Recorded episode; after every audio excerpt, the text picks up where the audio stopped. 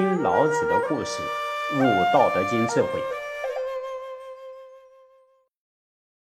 各位同学，大家好。我们这一个专辑准备给大家讲一个历史上鼎鼎有名的人物——老子。他也写了一本畅销不衰、至今亘古流传的书，叫《道德经》。我们就通过讲老子的故事。一起领悟《道德经》的智慧。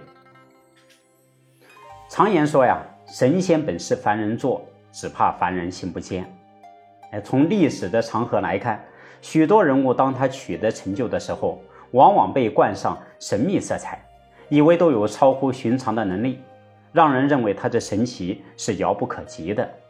就像呃道家另外一部经典《黄帝阴符经》里面所记载的：“愚人以天地为理胜。”我以食物为理则，人以鱼于胜，我以不鱼于胜；人以其其胜，我以不其其胜。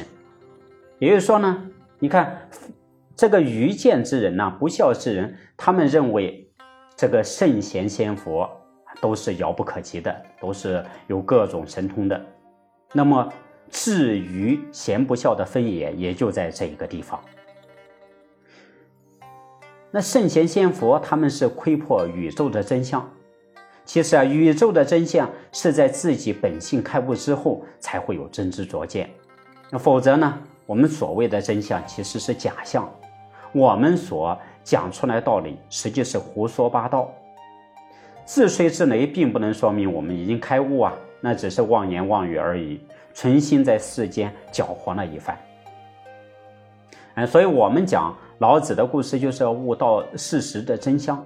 事实的真相如果没有经过深入探讨，那是很容易受到表象的诱惑而遭到障碍的，使自己停留在狭隘的世界观之中，萎缩束缚自己，让我们自己无法豁然开朗。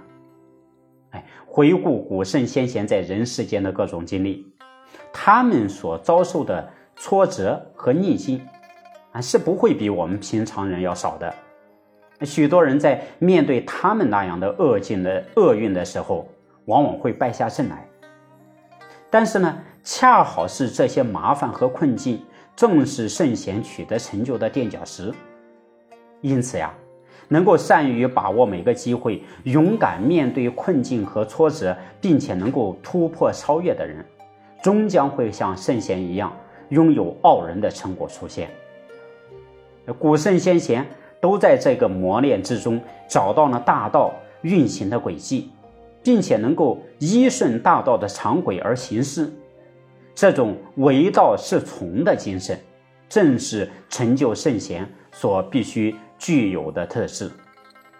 那么，老子呢，就是中国古代这么一个典型的例子。他在窥破真理上有着伟大的成就。不但在周朝末期展现出璀璨的智慧，也给后人在心里点燃了一盏明灯，更在如今的世界上发光发亮。哎，这个不单是中国之光，更是世界人类史上突出的睿智真人。如今呢，老子所留下来的《道德经》五千言，给后代子孙啊带来了无限的影响。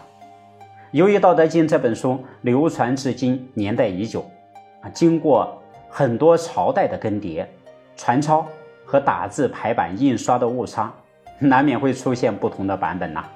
哎，所以，呃，我在讲故事的过程中所引用的《道德经》《庄子》以及其他的各种书籍，可能与各位听友所听的版本有所差异，这一点还请大家多多包涵呐。哎，最后呢。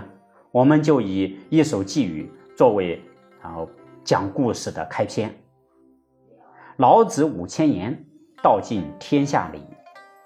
宇宙藏奥妙，处处是玄机。名相不离道，容易使人迷。心地常精进，即可见菩提。